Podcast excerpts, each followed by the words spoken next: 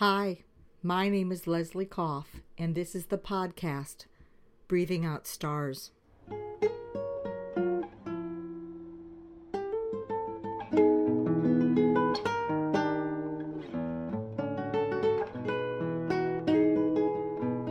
So last week, I was having so many feelings about everything going on in the world, and of course, uh, the pandemic, and just maybe all of the limitations that life has brought, which of course limitations can bring opportunity, but that's it's another discussion.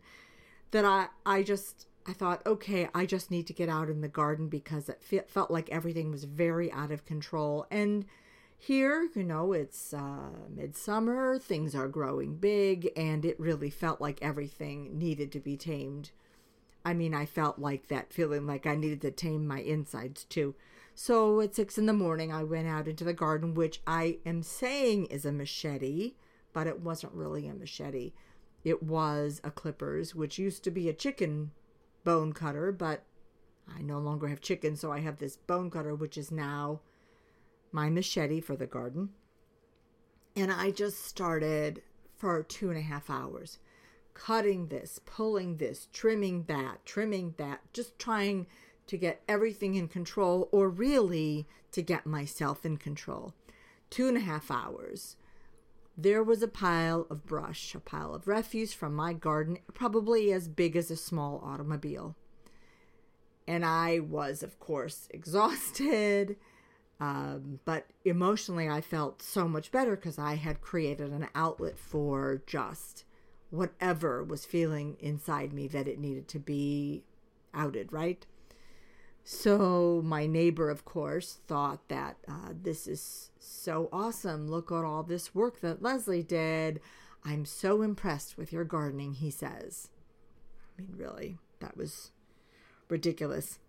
Uh, gardening, in some ways, is a way of growing what's inside of us and also taming what's inside of us. Um, it's actually very interesting that all the English gardens are all totally perfect, totally tamed, and the English are known for just stuffing their emotions.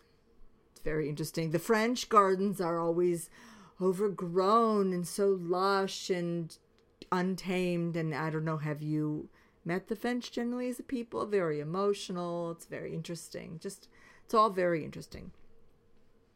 So it was about uh, four, probably four years ago that I, I read something somewhere. And if you know me personally, you've probably heard me repeat this that prayer is an act of resistance. Gardening is an act of uh, nourishment and resistance, and prayer is an act of resistance. Why? Why is prayer an act of resistance? Because when you pray to the universe or what or whoever God it is that you pray to, you are daring to petition for the world to be different. Which is an unbelievable statement because how many people really think of prayer as a as a rebellious act, a resistant act? It's uh it's pretty it's pretty mind-blowing when you think about it. So I want to tell you a story a few years ago when we lived in Atlanta, many years ago, in fact, at this point, um, I had a radio show. I hosted a radio show in a small radio station. It was called The Medicine Mix. On this show, I used to have physicians, healthcare type people come on the show and we would chat. We would discuss different issues, uh, things in healthcare. You know, I was doing one of the things that I do best, and you know, that's talk. So I had this idea for one show. I invited a local minister, a local rabbi, and a surgeon that I knew one morning to come onto my show. And we're sitting in the studio because, of course, back then everyone could be in person, you know, 100 years ago. Seems like 100 years ago. We're sitting in the studio, everyone at their own microphone. And I began this time thinking of asking them if they believed in God. They did, of course, have different answers. Each one of them, the minister, the rabbi, the surgeon, they answered one by one. There had been research at that time, this was probably 12 years ago, which I believe is still continued um, on prayer and healing, drawing some sort of connection between the two, that when there's prayer, there's a more positive effect on healing. And, you know, we're in a big time that needs a lot of healing right now. So back then, we discussed this. We talked about what these guests of mine, the rabbi, the minister, the surgeon, had seen in their practices, in their lives, in their personal lives, what they had seen and what they had felt. It actually was an awesome show. I wish I had the tape of it still because it was it was really engaging. When our allotted time was over, when the hour was finished, we found ourselves, the four of us, in the elevator going. Oh, yeah, that's when people could be in an elevator together. Going down the elevator to the parking lot, still engaged in conversation about this. It was pretty amazing that we had a hard time not talking about prayer and healing, ending the discussion because we were all so engaged. We could not stop talking about it. Now, not everyone, as you may know, believes in God. Some people believe in peanut butter, apple pie, cable news, cable sweaters, ice cream, iTunes, you know, um, Spotify. I personally, I believe in, ultimately, I believe in goodness, Tinkerbell, caramel apples, and autumn. I believe in paint. And since I've moved to Wisconsin, I believe in wool socks.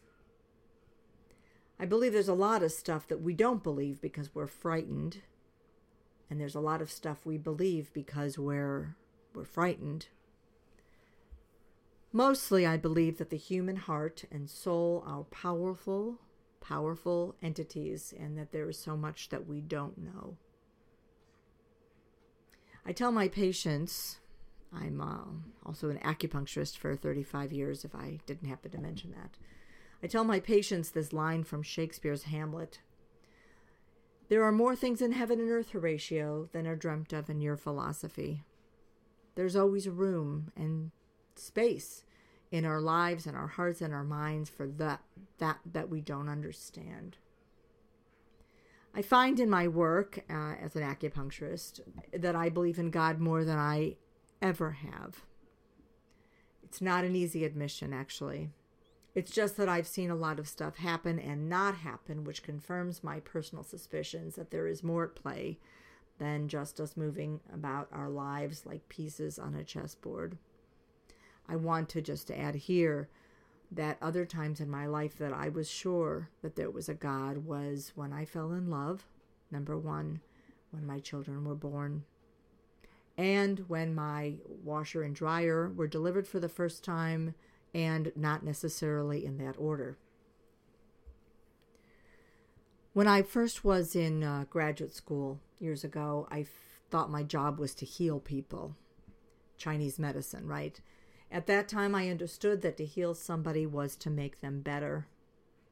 At that time, I was very anxious to make people better. I felt like if I didn't, that there was something wrong with me. It's true that people go to doctors or other practitioners because they desire healing. It's not just healing, but it's fixing. I guess the question is is healing really fixing?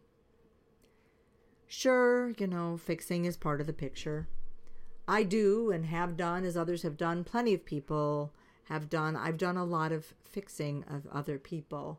And let me say right here that I'm appreciative to people over the years who have come to me trusting me to help them. But sometimes fixing is is not required. In fact, sometimes it's not possible. And sometimes it is. It is completely beyond the scope of my practice and my place in life to tell anyone that they can or cannot get better. My job is to do what I can within the scope of my practice and to do it with love and hope and with skill, I hope, with experience, and also, I hope, with wisdom. So, years ago, you know, 35 years ago, I had just opened my practice when somebody I knew who was struggling uh, with brain cancer and with the treatment for his brain cancer came to see me. Um, acupuncture can help with side effects of chemo and radiation, so this was the reason. He came. I I know that over the years I have been known. I've known many people who are ill. They have been ill. They fought. They've lost their strength, their will, as have I. But back then, there were a few things I didn't always understand. At, at that point, I didn't quite understand, 35 years ago, is, well, what I'm supposed to do when I can't fix someone. So I knew this man. He was lying on my treatment table. I could feel just by holding his hand and I could feel his strength leaving his body and I I just knew that he wasn't going to make it. I was helpless. I didn't I didn't know what I could do. Yet people people come to me for comfort, to feel better, to to do better.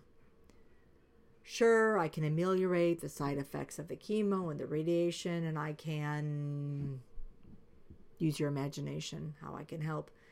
So there I am 35 years ago in my office holding the hand of this patient, this man dying of brain cancer. I'm thinking to myself, what do I do? Didn't know what to do. Then it came to me. Suddenly, I just realized in my head, in my heart, I, I'm supposed to pray.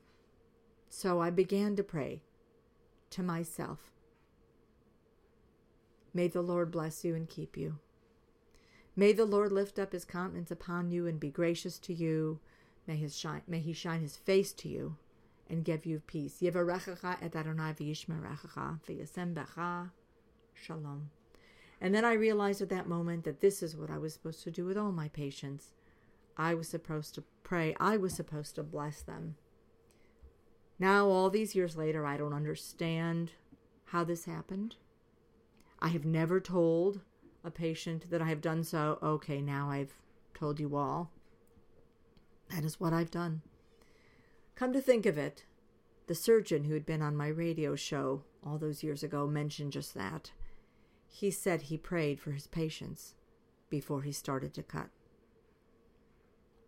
Then another thing happened.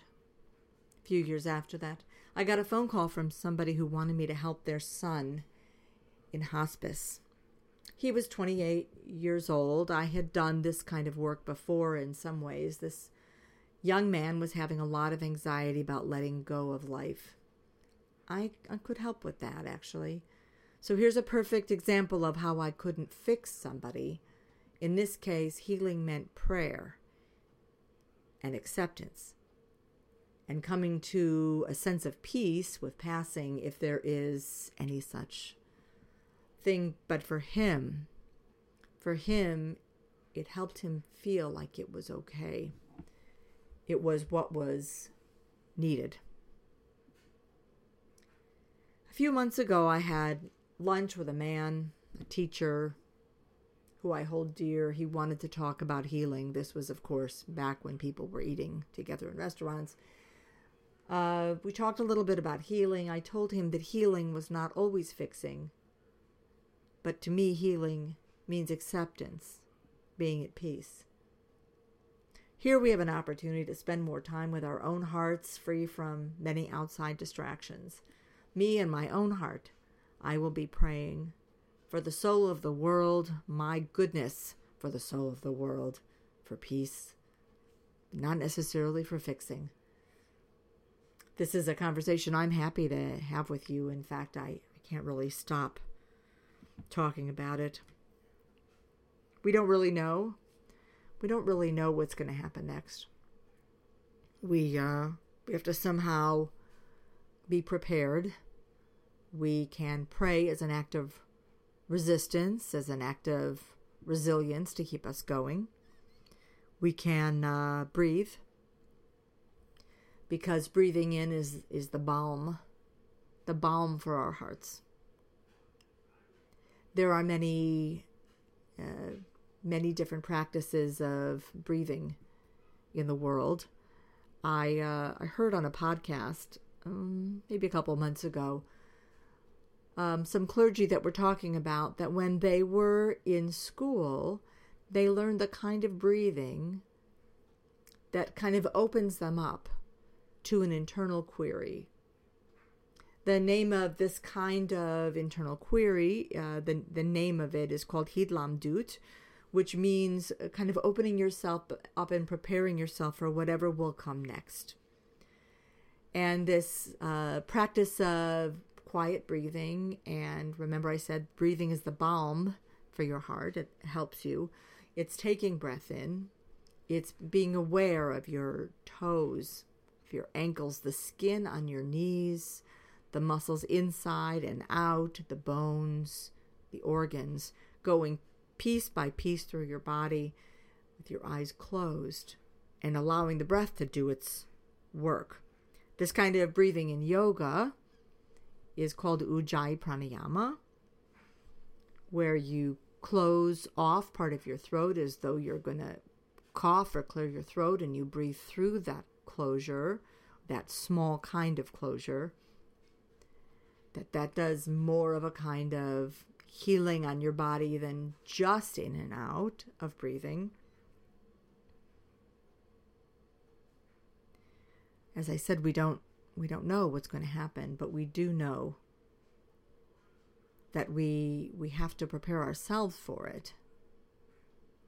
We can be open, knowing that everything's going to be okay if we can hold ourselves together somehow, even if that means taking a, a machete to your garden, inside your garden, outside your garden doing what you can just to get through the day.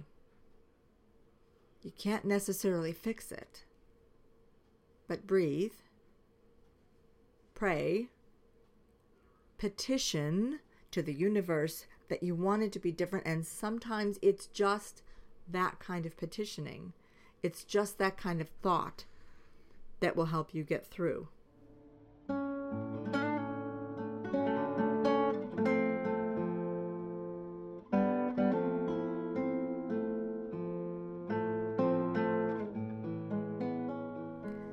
Leslie Koff.